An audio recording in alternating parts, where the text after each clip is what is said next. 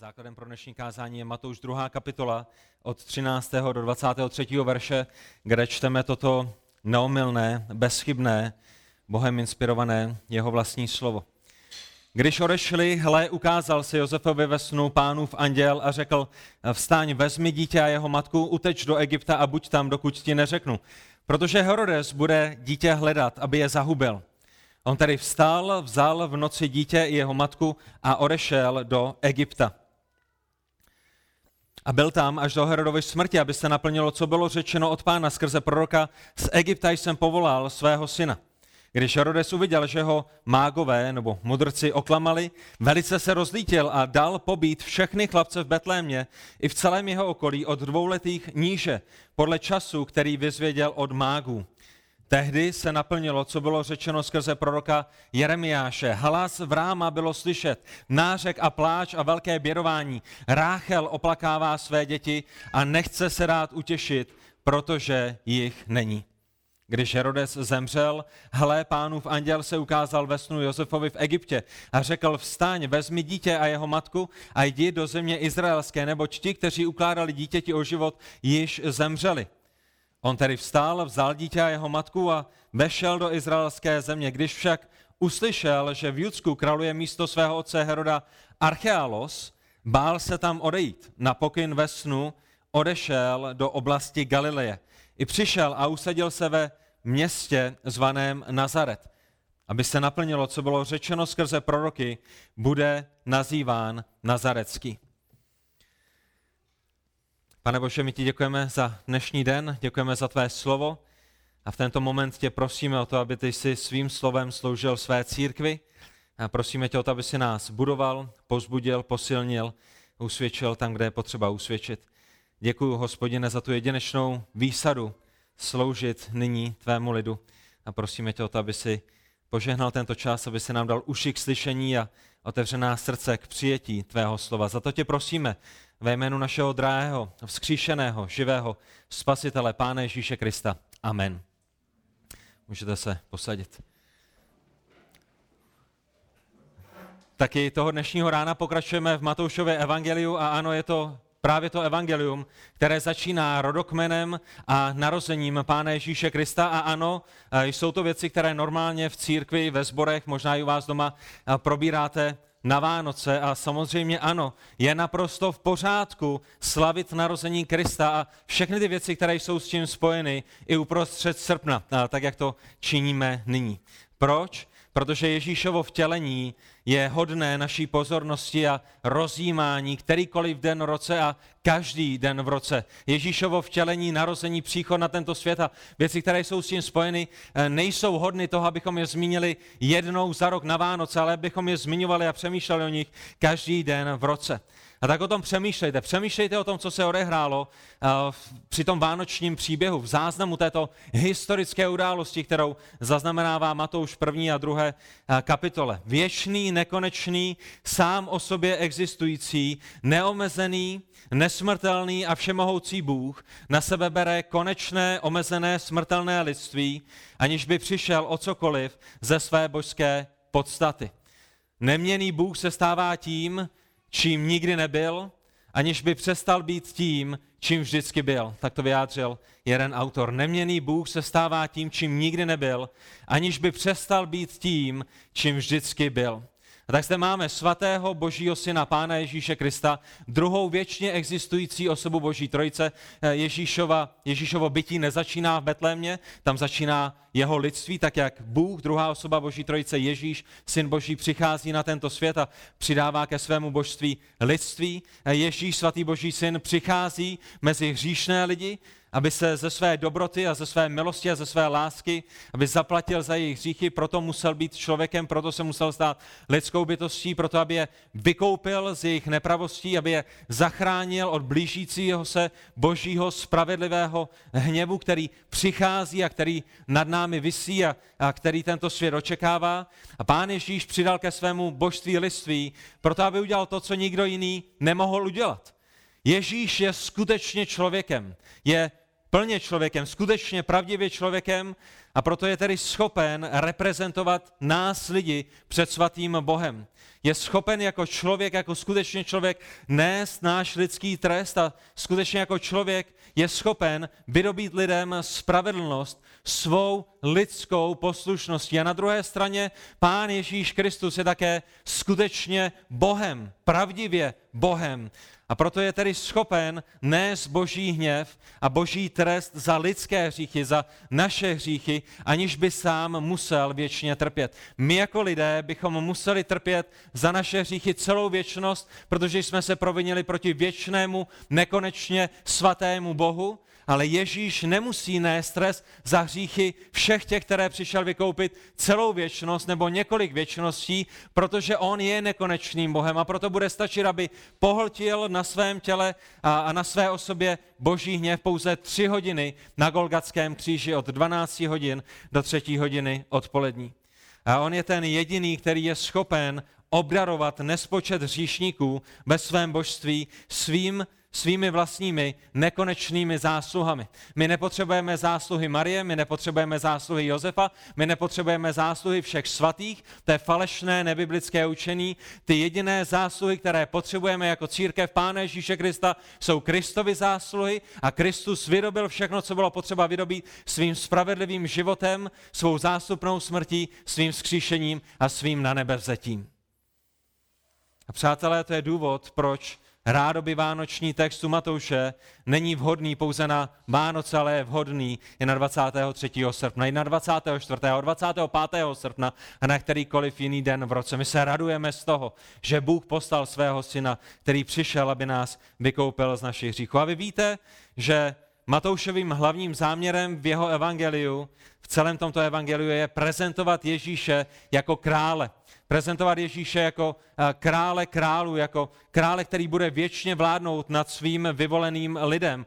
Eh, Matouš prezentuje Ježíše jako krále, který byl dlouho očekávaný, který byl dlouho zaslíbený dopředu hospodinem, Bohem Otcem, který předpovídal o jeho příchodu, který vykoupí svůj lid z jeho hříchu a který bude spravedlivě vládnout na věky. A Matouš nám již ukázal na Ježíšovo právo na trům právě v první kapitole. To je proč tam máme Ježíšův rodokmen. Matouš, který je žid, který píše židům, ukazuje židům, Ježíš má právo na židovský trůn, protože je ze správné linie, je z linie krále Davida. To je proč tam máme jeho rodokmen. Matouš nám také ukázal na Ježíšovo božství skrze zázračné zrození z Pany. Eh, Marie byla pana, eh, Marie nesplodila Ježíše, protože měla intimnost s Josefem nebo s jakýmkoliv jiným mužem. Marie byla zastíněná duchem svatým a to, co v ní počalo, bylo zázračné. Duch svatý učinil v Marii všechno, co bylo potřeba pro to, aby Ježíš mohl mít na tomto světě těla. Tak my jsme viděli Ježíšovo božství skrze zázračné zrození z Pany. A také jsme viděli minulý týden, jak mágové mudrcové, kteří přišli z východu, potvrdili královský Ježíšův majestát tím, že přišli a oni sami mudrcové, králové, ty, ty, ty nejdůležitější z nejdůležitějších, kteří přišli a Ježíšovi se poklonili a, a dali mu královské dary. A druhá kapitola, jak už jsme zmínili minulý týden, zaznamenává čtyři proroctví. A to první z nich jsme zmínili minulý týden, to se týkalo místa narození tohoto krále, místa narození Mesiáše. Pokud byste chtěli přijít do tohoto světa a říci, jsem Bohem zaslíbeným Mesiášem, museli byste se narodit v Betlémě. Pokud jste se nenarodili v Betlémě, nikdo z božích lidí by vám nevěnoval žádnou pozornost, protože jste nenaplnili první základní uh, proroctví, které si týkalo toho, musí se narodit v Betlémě. A tak to je to, co jsme viděli, to je to, co bylo spojeno uh, s mudrci, kteří přišli. A dnes v druhé části druhé kapitoly se podíváme na zbývající tři proroctví, uh, která jsou jenom to jejich naplnění, jak už zmiňoval bratr Jub, samo o sobě je jedinečné. A všechny se naplnily v jedné jediné osobě, v Pánu Ježíši Kristu. A já doufám, že my skrze dnešní kázání uvidíme boží svrchovanost v naplnění proroctví. A nejenom boží svrchovanost v naplnění proroctví, ale také boží nadvládu, boží svrchovanost, boží majestát, boží kontrolu i nad vaším vlastním životem. A že vám to bude ohromným pozbuzením. Ale i když naplněná proroctví jsou sama o sobě jedinečná, já bych byl rád, kdybychom dnešního rána, tak jak se vrhneme do našeho textu, kdybyste nepřehlédli to, co nám odhalují o samotném Bohu. A to je právě ta skutečnost, že Bůh je svrchovaným vládcem vesmíru. R.C. Sproul to vyjádřil tím způsobem, že není jeden jediný atom ve vesmíru a my bychom řekli neutron, proton nebo elektron, který by nebyl pod boží nadvládou, který by nebyl pod totální boží nadvládou. Bůh je svrchovaným vládcem vesmíru, je autonomním autorem a režisérem historie. On je pánem nade vším, co se kolem nás děje a všechno se děje podle jeho vůle a nic se neděje bez jeho svolení.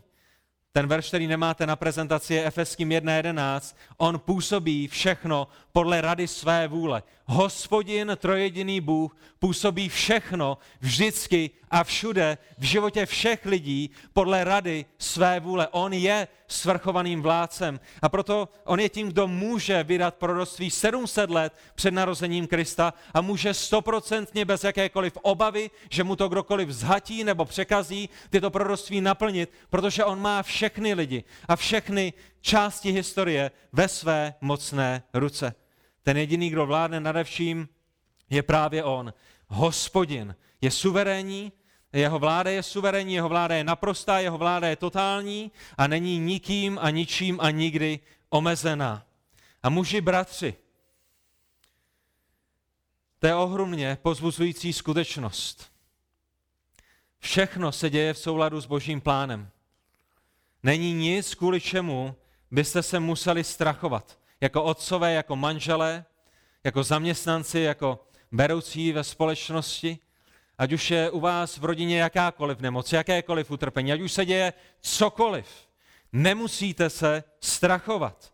Nemusíte být rozrušeni zprávami ze světa covid a válka a výbuch a hladomora a, a tenhle prezident a tamhle ten prezident a nemusíte být rozrušeni a nemusíte se strachovat zprávami z vaší vlastní rodiny a nemusíte se strachovat zprávami ze zaměstnání, že, že vás někdo propustí a že na vás někdo uh, ušil levárnu a že se uh, spolupracovníci nebo spolupracovnice spikli. Všechny věci jsou v rukou Boží. Kdyby Bůh chtěl, abyste byli ředitelem společnosti, ze které vás propouštějí, tak byste byli ředitelem společnosti, ze které které vás propouští, ale skutečnost toho, že vás propouštějí, je důkazem toho, že je to součástí boží svrchované vůle, protože on působí všechno podle rady své vůle. A na konci dne to bude k jeho slávě a na konci dne ho za to budete slavit a na konci dne a na konci vašeho života. A po celou věčnost uvidíte, jak toto malé utrpení, jak tato malá nesnáze zapadly do toho krásného obrazu, do té krásné boží mozaiky, kterou Bůh poskládal před založením světa k tomu, aby ho tento národ a celý svět a všichni lidé oslavovali.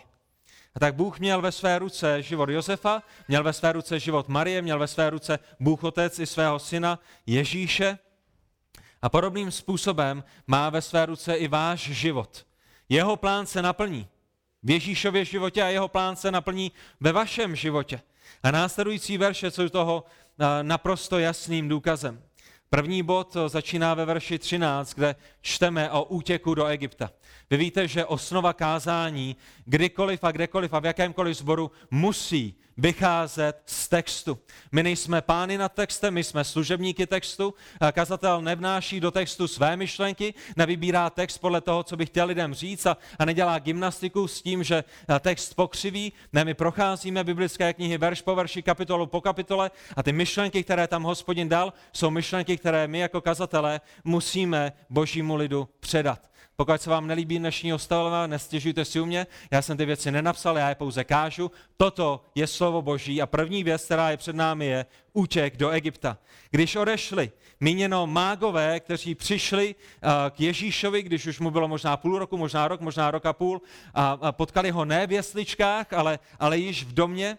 A potom, co jim Bůh řekl, aby se vrátili Eh, zpět na východ jinou cestou, aby nešli za Herodem, tak když oni odešli, hle, ukázal se Josefovi ve snu pánův anděl a řekl mu, vezm, eh, vstaň, vezmi dítě a jeho matku, uteč do Egypta a buď tam, dokud ti neřeknu. Proč? Protože Herodes bude dítě hledat, aby je zahubil. A tak nově narozený král, tento nově narozený král nejenom židů, ale král králů, kterému se přišli poklonit mudrci, králové, uh, mágové, vznešení lidé z východu, král, který právě přijal královské dary, se okamžitě ve zlomku minuty stává králem na útěku, stává králem ve vyhnanství a stává se nepřijat, nepřijatým králem. A o tom je mimochodem Matoušovo evangelium. O králi, který nebyl přijat. A Herodes znal proroctví, Herodes byl králem židů, ale neplatným králem židů, ani, ani nebyl žid. A znal proroctví, že přijde král židů, že přijde Mesiáš, že přijde zachránce, ale nechtěl se pokořit, nechtěl sklonit své koleno před Ježíšem. V jeho životě bylo místo pouze pro jednoho krále a, a to nebyl Ježíš, to byl on sám. A Herodes udělá všechno, co bude nutné k tomu, aby si svůj trůn udržel. A pánův anděl tedy varuje ve snu Josefa a posílá ho do Egypta a všimněte si té naléhavosti, se kterou anděl přichází. Vstaň, vezmi, uteč. Proč? Protože Herodes bude dítě hledat, aby je zahubil. Herodes nebude riskovat, že přijde o trůn. Jde mu více o tady a teď, o jeho slávu, než aby přemýšlel o věčnosti a co s ním bude po smrti. Herodes přemýšlí pouze o pomíjivém pozemském, než aby přemýšlel o nepomíjivém nebeském. A jeho srdce je plné píchy, která ho zaslepila natolik, že si myslí, že může zničit Boha. Že si ve své naivitě myslí, že může jít do, do boje s Bohem, který má jeho život ve své ruce, který ho stvořila a který jedním slovem jeho život může ukončit. A všimněte si Josefovi reakce. 14. verš, on tedy vstal, vzal v noci dítě i jeho matku a odešel do Egypta. A to co, to, co je úžasné na Josefovi, a muži, bratři, dávejte dobrý pozor na to, co udělal Josef. Josef dostal příkaz od Boha skrze anděla a všimněte si, jak jednal. Nečekal do rána, neříkal, ty tak ještě si pospím, v 8, v 9 Marie vyrazíme, hele, běž nachystat nějakou svačinu na cestu, musím to dospat. Nešel a nedodělal věci, které měl v plánu a zajisté měl věci v plánu. On si ani ve snu nepředstavil, že by ho zrovna někdo posílal do Egypta. Měl plán na příští týden, měl plán na příští měsíc. A to, co Josef dělá, je, že okamžitě jedná podle božího zjeveného příkazu. Okamžitě vstává, okamžitě bere, a my, my, my zde máme zaznamenaný ten detail, vzal v noci dítě, nedospal, nečekal na ráno, hned v ten moment vstal a vzal dítě a hned ještě v noci odešel. A muži, bratři, otevřete své uši k slyšení tohoto slova. Kež by vaše poslušnost byla taková, jaká je Josefa. A vy nepotřebujete anděla k tomu, aby se vám zjevil ve snu a řekl vám, co máte dělat. Vy máte něco daleko lepšího, než je slovo od anděla. Vy máte zaznamenané slovo Boží, každý ve vašem mobilu, každý ve vašem domě, každý na své vlastní poličce. Slovo Boží vám jasně přikazuje, jak máte jednat, co máte dělat, jaká je Boží vůle pro váš život. Poslušnost Bohu, vaše posvěcení, vaše svatost, zapojení v církvi, milování Krista, evangelizace, učednictví, všechny tyto věci. A, a je mnoho věcí v písmu, které jsou naprosto jasnou boží vůlí a božím přikázáním pro vás. A váš problém, muži, bratři, mnohdy není, že byste nevěděli, co je boží vůle. Váš problém je, že jste línými, že jste neposlušnými, že, že jste laxními, že si říkáte, můžeme počkat do zítřka. Mé posvěcení počká do zítřka. Čas s pornografií, čas v boji proti pornografii, to ještě počká, než budu v manželství. A zapojení se v církvi a služba Bohu a, a následování Boha, to jsou věci, které počkají, ale přátelé, dokážete domýšlet to, co by se stalo, kdyby Josef čekal, kdyby počkal týden, kdyby počkal dva týdny, kdyby počkal dva měsíce, než udělá to, co mu pán Bůh přikázal? A muži, bratři, pokud se nazýváte křesťany, pokud se nazýváte následovníky Pána Ježíše Krista, tak to, co musí charakterizovat váš život, je, že ho následujete, že ho posloucháte, protože to je charakter jeho učedníků. My nemůžeme na jedné straně říci, patříme Kristu a na druhé straně jít a dělat si, co sami uznáme za vhodné. To není možné, to není sloučitelné. A Josef byl milovníkem božím. Josef miloval hospodina. Josef následoval hospodina. Když Josefovi Bůh něco přikázal, tak Josef nelenil, šel a udělal to. Jak dobré, muži, bratři, by bylo pro vaše životy, kdybyste jednali na základě boží zjevené vůle v jeho slovu hned. Kdybyste nečekali. Kdybyste šli ve víře a důvěřovali hospodinu v naplnění jeho přikázání. A někteří z vás na druhé straně můžete být v temných katastrofálních situacích jen kvůli tomu, že jste neposlušnými. Jste v nějaké situaci, která je nebezpečná, jste v nějaké situaci, ve které byste být neměli, máte boží slovo, máte boží vůli, máte boží slovo o tom, jak máte jednat, ale jste pořád v blátě hříchu jednoduše proto, že na to neberete ohled. Tak ta otázka, která je spojená s útěkem do Egypta, je, proč právě, proč právě do Egypta? Ta první věc, proč mají utéci do Egypta, je, protože Egypt je bezpečným místem, který není pod nadvládou Heroda, je to místo, kam v minulosti uprchlo mnoho židů. Ehm, je tam, je tam Alexandrie, kterou Alexandr Veliký založil jako útočiště pro židy. Eh, zhruba 30-40 let po Ježíšově smrti v Alexandrii bude na 1 milion židů, kteří tam utíkají a hranice s Egyptem uh, jsou nějakých 100 kilometrů vzdáleny od, od toho místa, kde se, kde se Josef uh, nachází. A tak to je jeden z důvodů, proč do Egypta je to, je, to, je to bezpečné místo, ale všimněte si v 15. verši máme ten hlavní důvod, proč je Josef s Marií a s Ježíšem poslán do Egypta a byl tam až do Herodovy smrti míněno v Egyptě, aby se naplnilo, co bylo řečeno od pána skrze proroka. Z Egypta jsem povolal svého syna. Ten důvod, proč hospodin posílá Josefa s Ježíšem do Egypta je, aby se v Ježíšově životě mohlo naplnit proroctví, které bylo dáno o Mesiáši, že bude povolán z Egypta. Aby se naplnilo aby bylo všem zřejmé, že Ježíš je božím zaslíbeným králem. Ježíši, ty nám říká, že seš božím zaslíbeným králem. Ty nám říká, že seš jedinou cestou k Bohu Otci. Ty nám říká, že jsi zaslíbeným mesiášem, zaslíbeným spasitálem, zaslíbeným spasitálem. Můžeš nám to dokázat? O ano, já vám to můžu dokázat. Prorok předpovídal, že Mesiáš se narodí v Betlémě. Já jsem se narodil v Betlémě. Prorok předpovídal, že Mesiáš bude povolán z Egypta. Já jsem byl povolán z Egypta. Já jsem vyrůstal v Egyptě. A uvidíme mnoho dalších věcí. A potom Ježíš mohl jít a, a říct si, podívejte se na zázraky, které činím. Mám nadvládu nad smrtí, mám nadvládu nad nemocemi, mám nadvládu nad, nad stvořením. Když nevěříte mým slovům a mému svědectví, věřte aspoň skutkům, které dělám, které vám ukazují, že nejsem filozofem, že nejsem dobrým učitelem, že nejsem nějakým moralistou, ale že jsem Bohem, že já a Otec jsme jedno. Jak je možné, že tento Ježíš, v tento moment bezbraný Ježíš, bude narozen v Betlémě, jak prorokoval, prorokoval Micheáš, a zároveň bude povolán z Egypta. nebyly letadla, nebyly vlaky, lidi nejezdili do Egypta na dovolenou. Jít 120 kilometrů pěšky, toto byla život měnící situace. A ten jediný možný způsob, jak se to stane, je pouze tak, když je autorem historie svrchovaný Bůh. Pouze jeho plán a jeho proroctví se naplní a jeho plány nikdo nemůže zmařit. A to, jak to pán Bůh naplánoval. Nejenom, že se narodí v Egyptě, ale že, nejenom, že se narodí v Betlémě, ale že bude povolán z Egypta. Tak si všimněte dvou zajímavostí. Ta první z nich je, všimněte si Matoušova pohledu na písmo. Mezi našimi přáteli liberály, a mimochodem liberalismus nemá nic společného s křesťanstvím. Křesťanství a liberalismus jsou dvě odlišná náboženství. A tak mezi námi mezi našimi liberálními přáteli se mnohdy spekuluje o tom, jaký bychom měli mít pohled na Boží slovo.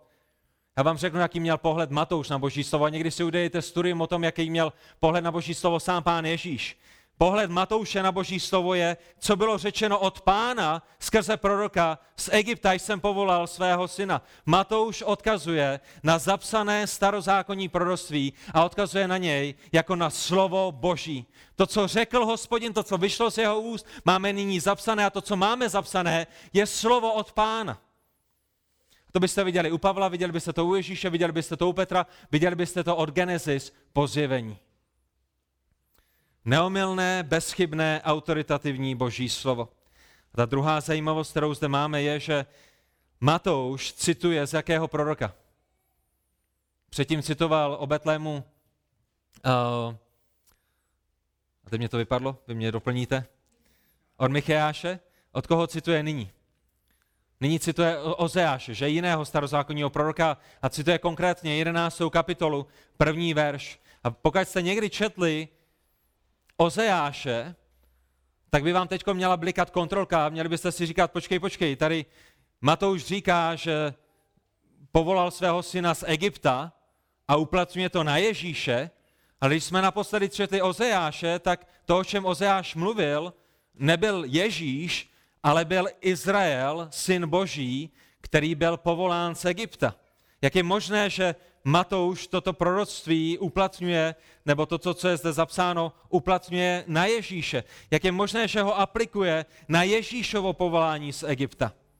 A tak Matouš, který píše, pod, tak jak je unášen duchem svatým a nezapisuje svá vlastní slova, ale zapisuje to, co Bůh chtěl, aby Matouš zapsal, ukazuje, že, a dávajte dobrý pozor, toto je důležité a v písmu to uvidíte na několika místech, ukazuje, že vyjítí božího lidu z Egypta v tento moment u Ozejáše je, je předobrazem, je, je částečným naplněním tohoto proroctví a je pravdivým naplněním.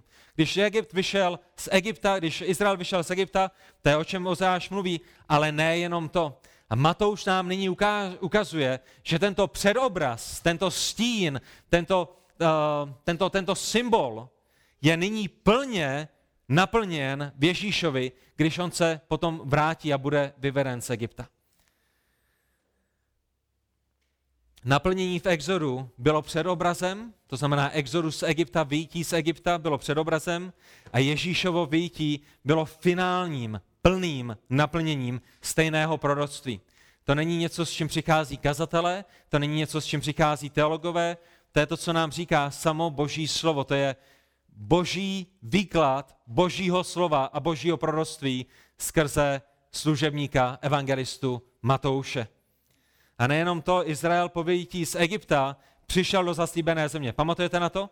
Izrael je v Egyptě, Bůh ho vyvádí z Egypta a vede ho do zaslíbené země a izraelský národ dochází do zaslíbené země a co se potom děje v zaslíbené zemi, když tam dojdou? Znovu jsou neposlušnými, že? Znovu nedodržují boží zákon. Znovu nemilují Boha celým svým srdcem, celou svou myslí a celou svou silou a, a nebudou ho uctívat celým svým životem. A, a to, co je nádherné v tento moment je, že ne tak je to s Ježíšem. Mějte v hlavě vyvedení, vyvedení Izraele z Egypta a mějte v hlavě to, co se s nimi stalo, když vstoupili do zaslíbené země a porovnejte to s Ježíšovým vyvedením z Egypta, s Ježíšovým návratem do zaslíbené země a s Ježíšovou poslušností v zaslíbené zemi. Ježíš byl povolán z Egypta, skončil v zaslíbené zemi, ale v této zaslíbené zemi dokonale naplnil boží zákon, byl dokonale poslušným, miloval Boha Otce vždycky a všude, celým svým srdcem a celou svou myslí. Nepadl, neodvrátil se, šel až na kříž, kde zaplatil za náš hřích v poslušnosti Boha Otce a pohltil na Golgatském kříži boží spravedlivý trest. A tak Ježíš, rozumíte tomu, jak je Ježíš i v tomhle tom, skutečně plným naplněním tohoto proroctví? Vy vidíte ty paralely a vidíte, jak Ježíš je lepším a, a, a důležitějším a skvostnějším a majestátnějším? A jak velká je boží svrchovanost ve vedení Ježíše do Egypta, aby ho později mohl z Egypta povolat a naplnit to, co zaslíbil před mnoha stoletími. A Matouš nyní pokračuje dál ve svém historickém záznamu a na, ukazuje nám nyní naplnění dalšího, pro nás druhého, ale v té kapitole už třetího proroctví. A nyní je to proroctví, které je v souvislosti s Herodem, králem Herodem, který byl zlý jak pes, a jeho činy. A druhý bod začíná v 16. verši, je to proroctví týkající se pláče v ráma. Když Herodes uviděl, že ho mágové oklamali, jinými slovy Herodes jim řekl, až najdete Ježíše, přijďte mi říct, kde jste ho našli, abych se mu šel poklonit, abych ho zabil, protože nesnesu nikoho jiného na, na mém trůnu. Když zjistil, že ho oklamali, velice se rozdítil a dal pobít, zavraždit, vyhubit všechny chlapce v Betlémě i v celém jeho okolí od dvouletých níže podle času, který vyzvěděl od mágu. A tak chtěl podvést mudrce a je, a je sám podveden. Ale není podveden mudrci, je, je podveden Bohem. Byl to Bůh, který přikázal mudrcům, aby se nevraceli k Herodovi. A i to bylo v boží ruce. I to bylo součástí božího plánu. A Bůh věděl, jaká bude reakce Heroda. Bůh věděl, že Herodes nechá vyvraždit všechny tyhle ty děti a Bůh ve své svrchovanosti nechal tyto věci dopustit. Proč? Aby na konci historie byl oslaven i skrze soud Heroda, protože je to Herodův hřích, je to Herodova zodpovědnost a Bůh bude vyvýšen skrze spravedlivý trest někoho tak brutálně krutého, jako byl Herodes. A Herodes nyní vykonává právě ten jeden z jeho nejhorších činů, nechává pobít všechny chlapce od dvouletých níže, a proto aby si byl jistý, že zničí i Ježíše, protože nějakým způsobem věří tomu proroctví, že Ježíš je tím přicházejícím králem a chce, to zni- chce toto proroctví zrušit. Nejenom v Betlémě, ale pro jistotu i v jeho okolí. A přemýšlejte o tom.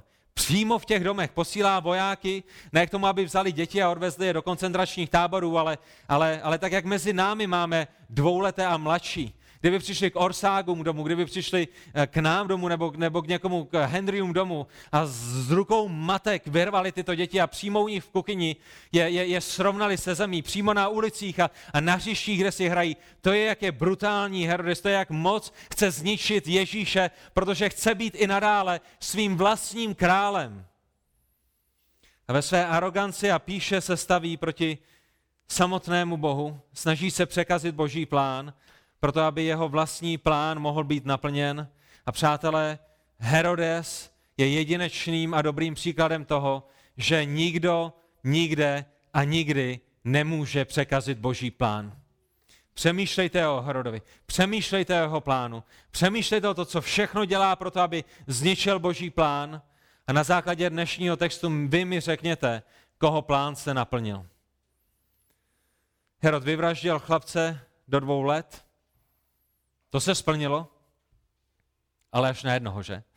Jeden přežil, protože je to boží plán, který se naplní, ne Herodův. Herodes si myslel, že zvítězil, Herodes si myslel, že bude mít pokoj, ale byl vedle jak ta jedle. Mýlil se. A to jediné, čeho dosáhl, bylo, že byl použit jako boží nástroj k naplnění dalšího proroctví spojeného s příchodem spasitele. A, a to, co, to, to, co je potřeba zmínit v tento moment znovu je, Herodes je stále zodpovědný za svůj hřích. Bůh není zodpovědný za vaše hříchy. Jeho svrchovanost neznamená, že vy jste z háčku, že vy se nemusíte postavit před spravedlivého soudce a že kdokoliv z vás by se mohl vymlouvat před Pánem Bohem u jeho soudu, ale ty jsi byl svrchovaný, ale ty jsi to nechal dopustit. Ne, boží slovo nám jasně na jedné straně říká o boží svrchovanosti a na druhé straně o vaší stoprocentní a neměné zodpovědnosti a vykazatelnosti.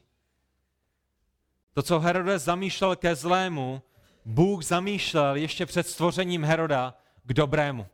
A Bůh bude oslaven, ne Herodes. A v 17. verši my vidíme ten důvod těchto věcí. Tehdy se naplnilo, co bylo řečeno skrze proroka Jeremiáše. Hlas vráma bylo slyšet, nářek a pláč a jak by ne, která matka by nenaříkala nad, nad krví svého malého synka, který je nyní v jejich rukách a kterého bude muset pohřbít. Hlas vráma bylo slyšet nářek a pláč a velké, velké, velké běrování. Ráchel oplakává své děti a nechce se dát utěšit, protože jich není. A Matouš zde v tenhle ten moment odkazuje na Jeremiáše 31. kapitolu 15. verš a i v tomto případě se jedná o starozákonní předobraz. Ráchel, která naříká nad jejími syny, je, je starozákonním předobrazem, který byl částečně již naplněn ve starém zákoně, ale nyní je plně naplněn v souvislostech a ve věcech, které se odehrávají kolem Ježíše. Jeremiáš mluví ve starém zákoně o Izraelcích, kteří jsou odváděni v tenhle ten moment do babylonského zajetí. To je ten kontext Jeremiáše. Přichází Babylon, bere Izrael do zajetí v Babyloně a schromažďuje Izraelce u města zvaného Ráma. A kousek od tohoto města byla pohřbená Ráchel. A, a, a Ráchel byla máte patriarchy a matriarchy. Ráchel, Ráchel byla, byla maminkou Izraele. Ráchel byla někdo, koho Izraelci opěvovali v tom nejlepším možném způsobu. Eh, Ráchel byla manželkou Jákoba, eh, zemřela po porodu Benjamína a pro izraelský národ byla velice vzácnou osobou. A ten, ten obraz, který nám Jeremiáš vykresluje, je, máte Izraelce, kteří jsou schromážděni ve městě Ráma, aby byli odvedeni babylons, babylonskými do babylonského zajetí a kousek od tohohle města je pozmená Ráchel, naše matka, naše matriarcha. A Ráchel ve svém hrobu obrazně, poeticky naříká nad jejími dětmi a, a běduje a její nářek a pláče je ohromný, tak jak osplakává své děti a nechce se rád utěšit, protože jich není, protože odchází, protože budou v babylonském zajetí. A to je, o čem Jeremiáš mluví a o tom, jak jsou odváděni a je to ten obraz, ale plnost těchto věcí, tak jak nám ukazuje Matouš, a ne Matouš, ale, ale Bůh, který zaznamenává tyto věci skrze Matouše, plnost těchto věcí byla naplněna až při nářku betlémských matek. A, a Betlém a, a Ráma a to, kde je pořbená Ráchel, jsou všechno v jedné oblasti, to znamená, to je proč Matouš může propojit všechny tyto věci. A jsou naplněny až při, rám, při nářku betlémských matek, které oplakávají své, své mrtvé chlapce, kteří byli zabiti kvůli Ježíšovi. To je to finální, to je to plné, důsledné, celistvé naplnění tohoto proroctví. Drazí v Kristu zpráva tohoto textu před námi je naprosto jasná. Jaká je? Bůh svrchovaně vládne i nad takto těžkými situacemi. Bůh svrchovaně vládne i nad takto těžkými situacemi. Zemřela vám manželka, Bůh stále sedí na svém trůnu. Opustil váš manžel, Bůh stále sedí na svém trůnu. Váš desetiletý syn má rakovinu a zemřel na ní, Bůh stále sedí na svém trůnu. Chlapci do dvou let jsou vyhubeni Herodem v Betlémě, Bůh stále sedí na svém trůnu a všechny tyto věci budou použity jednoho krásného dne k jeho slávě. My nemusíme rozumět tomu proč a jak a, a všechny tyto věci, to jediné, čemu potřebujeme rozumět, je, Bůh sedí na svém trůnu. Bůh vládne nad těmito skutečnostmi. A maličká dítka, která byla zahubena skrze tuto tragédii, získali věčnou slávu. Víte, co se stalo s těmito dítky v ten den, kdy byly zahubeny? Byly okamžitě vzaty do nebe. Bůh se smilovává nad dítky, které nerozumí věcem, které se dějí kolem nich, které nerozeznají pravice od své levice. A v tento den jejich zahubení oni byli převedeni přímo do nebeského království.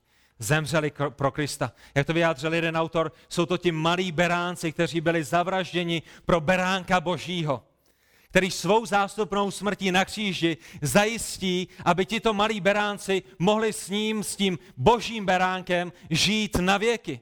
Jsou to chlapečci, kteří byli v den své smrti korunováni nebeskou korunou slávy. Nemohlo je potkat nic lepšího a jejich život a smrt byli v boží ruce a pod boží autoritou. A přátelé, kdo byli první mučedníci pro Krista? Kdo jsou, kde, které, které jméno byste zmínili, kdyby se vás někdo zeptal na to, kdo je prvním mučedníkem pro Krista? Děti, které zemřely v Betlémě, jsou prvními mučedníky pro Krista. Jsou to ti první, kteří byli zabiti pro Ježíšovo jméno. A jsou dodnes důkazem toho, že Ježíš nepřišel na zem přinést mír, ale přišel přinést meč. A jsou důkazem toho, že Kristus rozděluje. Jsou důkazem toho, jak moc tento svět Krista nenávidí. A jak moc by se lidé rádi zbavili Krista, kdyby se jim jenom dostal do rukou. Kdyby se mi jenom Ježíš dostal do rukou, nejradši bych ho zabil. Proč? Protože je zde někdo, kdo říká, že je mým stvořitelem a mým Bohem. Je zde někdo, kdo říká, že to, jak žijí svůj život, je v nesouladu s tím, pro co mě stvořil. Je zde někdo, kdo si mi opovažuje říct, že bych měl svůj život změnit, poklonit se před ním a přestat být svým vlastním králem. A je zde někdo, kdo si opovažuje mě, si, si mě říct, že pokud nebudu činit pokání ze svých hříchů a neodvrátím se od svých hříchů a nevložím svou naději s věčným životem pouze jedině v něho, takže budu celou věčnost trpět v pekle. A to je proč by lidé raději zabili Ježíše. Kvůli jejich píše, kvůli jejich slepotě, kvůli tomu, že milují svůj hřích více než jejich stvořitelé. Přátelé, tak když jsem byl já, předtím, než mě Pán Bůh zachránil, tak když jste byli vy, kteří jste znovu zrozeními předtím, než vás Pán Bůh zachránil, a pokud zde dnešního rána zde sedíte a nejste v boží rodině, nejste v jeho království, tak kde jste dnešního rána vy. Když se vám Ježíš dostal do ruky, byste to nejradši zabili, protože je zde někdo, kdo říká, že má autoritu a pravomoc nad vaším životem. A tady co nesmíme přehlédnout. Izrael byl odváděn do babylonského zajetí a obrazně řečeno Ráchel plakala nad svými dětmi, když byl odváděn, ale Jeremiáš pokračuje dál. Kdybyste četli Jeremiáše dál, 16. a 17. verš, tak byste viděli ohromnou naději ohromnou naději týkající se babylonského zajetí. hospodin řekl, navrátí se z nepřátelské země. Jsou odvedeni, budou trestáni, budou se muset naučit svou lekci, ale navrátí se z nepřátelské země. 17. verš hospodin říká, je naděje pro tvoji budoucnost, Izraeli, je hospodinův výrok. Synové se navrátí zpět na své území. A přátelé, Izrael se skutečně vrátil z Babylona, ale stejným způsobem pláč matek v Betlémě není tím posledním slovem. Ano, nyní naříkají, jejich děti jsou mrtvé, ale Ježíšův život byl zachován. A Ježíš se navrátí z Egypta do Izraele a prožije zde svůj život a potom dobrovolně zemře na Golgatském kříži. Proč? Proto aby zaplatil za hříchy mnohých, proto aby dokonale zachránil ty, které přišel na tento svět vykoupit, proto aby se hříšníci skrze usmíření mohli navrátit z nepřátelství zpět do boží přítomnosti. Vidíte i v tomto to důsledné, to plné naplnění tohoto proroctví? Izraelci se vrátí z Babylona zpět do zaslíbené země, ale nebude to nikde blízko toho, jak nádherné to bude, když skrze Ježíše a skrze Ježíšovu zástupnou oběť se hříšníci navrátí zpět do Božího království, kde budou na věky s ním. To je ta naděje, která leží za pláčem v Betlémě. To je ta radost, kterou betlemský nářek přináší a ke které betlemský nářek nás směřuje.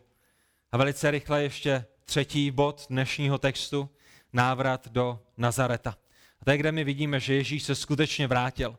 Byl povolán z Egypta skutečně se vrátil a ve svém návratu naplnil další proroctví, které je nesporným důkazem toho, že on je skutečně Bohem zaslíbeným mesiášem. V 19. verši totiž čteme, když Herodes zemřel. A zastavte přímo zde. Když Herodes zemřel. Herodes je mrtev zatímco Ježíš stále žije. Jaká ironie. Jaké ponaučení pro každého jednoho z vás, kdo si myslíte, že můžete vyzrát na Boha. Jaké ponaučení pro každého jednoho z vás, kdo si myslíte, že je to váš plán a ne boží plán, který se naplní. Herodes, který chtěl zabít Ježíše, je mrtev. Ježíš, který měl být Herodem zabit, je živ a zdrav proto aby naplnil to, k čemu přišel na tuhle zem a o 30 let později mohl vykoupit svůj lid na Golgatském kříži. Ten, který se spíral božímu plánu, ten, který se sbíral, spíral božímu majestátu, se nyní, v moment jeho smrti, setkal se svým stvořitelem. A i když na tomto světě měl všechno, na co si vzpomněl, o to nejdůležitější přišel. Herodes je dobrým příkladem toho, co znamená získat celý svět a přijít o svou duši. A přátelé, opět, pokud nejste v boží rodině, pokud nejste usmíření s Bohem Otcem skrze Pána Ježíše Krista, můžete získat celý svět. Můžete být bohatší než vlastník Amazonu a můžete být bohatší než, než všichni zaměstnanci Apple dohromady a jeho vlastníci. Můžete dostová do písmene vlastnit celou tu planetu a měsíc a Mars k tomu, jenom k tomu, abyste zjistili na konci svého života, že o to nejdůležitější jste přišli protože tím nejdůležitějším je vaše duše. Bůh říká, lidská duše je na věky.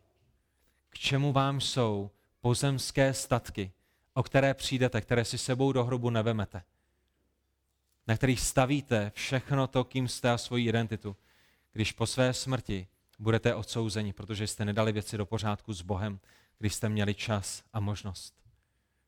To je bláznivé, jenom hlupák by se vzdal toho, o co nikdy nemůže přijít, a to je jeho věčnost. Proto, aby získal to, co v momentu jeho smrti mu bude odebráno. Jenom hlupák. A ta zpráva dnešního rána je naprosto jasná. Herodes zemřel a každý jeden z vás zemřete stejně jako Herodes. I vy jednoho dne budete jako Herodes vykazatelní hospodinu. Bohu, který vám dal život, Bohu, který vás stvořil a Bohu, který dnešního rána vám dosvědčuje ze svého slova, že On je stvořitelem, svatým soudcem, že vy jste velkými hříšníky a že vaše jediná naděje je ve svatém životě Pána Ježíše Krista, v jeho zástupné oběti a v jeho vzkříšení. A jsou jenom dvě možnosti. Buď ponesete spravedlivý trest za své hříchy celou věčnost odloučení od Boha, anebo dnešního rána dáte stranu svou píchu v pokoře a s prázdnou rukou víry přijdete k božímu trůnu a vyznáte Bohu, Bože, jsem hříšný, prosím, odpust mi to. A naší modlitbou je, že Bůh skrze svého ducha svatého, skrze své slovo vám tyto věci ukáže. Já si uvědomuji, že já jako kazatel Božího slova můžu tyto věci přinést pouze k vašim uším. Ale je to Bůh, který, Bůh sám, který je musí ukázat ve vašem srdci. Je to Bůh sám, který vám musí ukázat, že jeho slovo je pravdivé. A tak ten čas na to dát věci do pořádku je tady a teď. Vy nemáte jistotu toho, že zde budete zítra, vy nemáte jistotu toho, že zde budete za týden. Já vám všem přeji dlouhý a krásný a, a skvostný život, ale nemáte jistotu. Před pár dněmi na Slovensku zpráva, a otcové jeli s dětmi na, na pánskou jízdu, pět dětí takhle rychle při autonehodě zemřelo. To není strašení smrtí, to není strašení peklem, to je realita tohoto života. Naše sousedka, její 33-letá dcera zemřela. Jednoho dne šla spát, druhého rána se, se nezbudila. Můj kamarád 18-letý zemřel uh, na, na, na motorce při autonehodě. Kdo si myslíte, že jste, že se vám smrt bude vyhýbat? Kdo si myslíte, že jste, když si myslíte, že máte svůj život na této zemi ve vaší ruce? Boží slovo říká, že vy nemáte ani schopnost, včetně mě, udělat to, aby vám zbělel jeden jediný vlas. Že vy nemáte ani schopnost nad jedním atomem vládnout ve svém těle. Tak Herodes je mrtev, nebezpečí pro Josefa a Ježíše skončilo a Ježíš a Marie s Josefem se tedy mohou vrátit. A proto, hle, pánův anděl v 19. verši se ukázal ve snu Josefovi v Egyptě a řekl, vstaň, vezmi dítě a jeho matku a jdi do země izraelské, nebo ti, kteří ukládali dítěti o život, již zemřeli. A opět všimněte si Josefovi okamžité poslušnosti. On tedy vstal, vzal dítě jeho matku a vešel do izraelské země. Žádné stěžování si, žádné teď jsme se přistěhovali a zase máme jít zpět. To jsme mohli líp naplánovat, a o čem to je a co se zde děje. Vstal, vzal a vešel. A kdyby to bylo tak rychlé i z naší poslušnosti, jak nádherné by to bylo. Jak dobré by to bylo pro naše rodiny a pro naše sbory a pro náš vztah s Kristem jak nádherné by to bylo, kdybychom okamžitě důvěřovali hospodinu, tak jako mu důvěřoval Josef. Jak nádherné by to bylo, kdyby jen naše životy byly poznamenány oddaností pánově zapsané vůli. A všimněte si, Josef má namířeno do Judska, ale díky dalšímu nadpřirozenému božímu zásahu a, a vedení končí v Nazaretě. Josef se chce vrátit do Judska, ale Bůh chce, aby se vrátil do Nazareta. Proč? Proto aby se na, naplnilo to, že Ježíš bude nazván Nazareckým. A víte, nemůžete být nazván Nazareckým, pokud jste nikdy nežili v Nazaretě. A proto Ježíš musí žít v Nazaretě, proto aby mohl být nazván Nazareckým. Narozen v Betlémě, vyveden z Egypta a nazván Nazareckým. To jsou věci, které může zorchestrovat pouze Bůh. A to je přesně to, co vidíme v našem textu. I přišel a usadil se ve městě zvaném Nazaret. Proč? Proto, aby se naplnilo, co bylo řečeno skrze proroky. Bude nazýván Nazareckým. A ta věc, která je důležitá ohledně Nazareta a kterou končíme, je, že Nazaret byl město s lidmi, kteří měli velice špatnou pověst. A tak přemýšlejte o Kristu. Králi králů, věčném Bohu, který, který celou věčnost byl neomezený, nespoután časem, nespoután prostorem, kterého oslavují andělé v nebesích a který přichází na tuto zem, aby ke svému božství přidal lidství, proto aby mohl zaplatit náš trest, proto aby mohl stát na našem místě, proto aby jako Bůh člověk mohl reprezentovat nás, člověka, nás lidi před svatým Bohem. Je zrozen v Betlémě a vyrůstá v Nazaretě. I to bylo součástí Božího plánu a a ta otázka, která je na mém mysli a možná i na vaší mysli, je, proč v Nazaretě? Nemohlo to být Jeruzalém, spanilé město, město krále Davida. Nemohlo to být nějaké slavné město se spoustou dobrými lidmi a se spoustou spravedlivými lidmi, aby se Ježíšovi vyrůstalo dobře. Proč Nazaret, který má tak špatnou pověst? Co dobrého může přijít z Nazareta, řekl Natanael Filipovi, když, když mu Filip řekl, že našel Mesiáše. Našli jsme Mesiáše, toho, o kterém prorokoval Mojžíš a o kterém prorokovali proroci. Ježíše z Nazareta. A Natanaelova reakce je, co dobrého je z Nazareta, protože Natanael ví, že Nazaret je plný surových, hrubých, agresivních hříšníků, kteří jsou, kteří jsou špínou, kteří jsou splodinou, kteří, kteří, jsou, kteří jsou vyvrhelem společnosti. Proč bude Ježíš nazván Nazareckým? Proč bude vyrůstat v Nazaretě? A minimálně v té mé hlavě je to kvůli tomu, že právě takové přišel Ježíš vykoupit. Ten důvod, proč je nazývá Nazareckým, minimálně v mé hlavě a v mé logice, v mé dedukci, je proto, že Ježíš nepřišel zachránit spravedlivé. Ježíš přišel zachránit hříšné. Lékaře nepotřebují, nemocní, eh, lékaře nepotřebují zdraví. Lékaře potřebují nemocní. Ježíš vyrůstá mezi těmi největšími hříšníky, aby i těm největším hříšníkům v 21. století v Kuřimi bylo jasné, že přesně takové Ježíš přišel zachránit. On je mocným spasitelem. Není žádný hřích, který by nemohl odpustit. Ať už jste dnešního rána kdekoliv, nejste dost daleko od boží milosti. Ježíš zachránil a spasil daleko horší lidi, než kterými kdy vy budete, anebo vykoupil lidi z hříchu, které jsou tak nepředstavitelné, že vám ani nepřišli na mysl. Vy jste velkými hříšníky, ale ta dobrá zpráva je, že Ježíš je daleko větším spasitelem. A tak, pane Bože, Otče náš, my ti děkujeme i dnešního rána za tvé slovo. Děkujeme ti za to, že jsi nám dal tolik znamení a tolik proroctví, které ukazují na to, že Ježíš je tvým vyvoleným spasitelem, mesiášem, zachráncem a králem. A Bože, prosím tě o to, aby ty si nyní pracoval svým slovem a svým duchem svatým i v našich srdcích. Amen.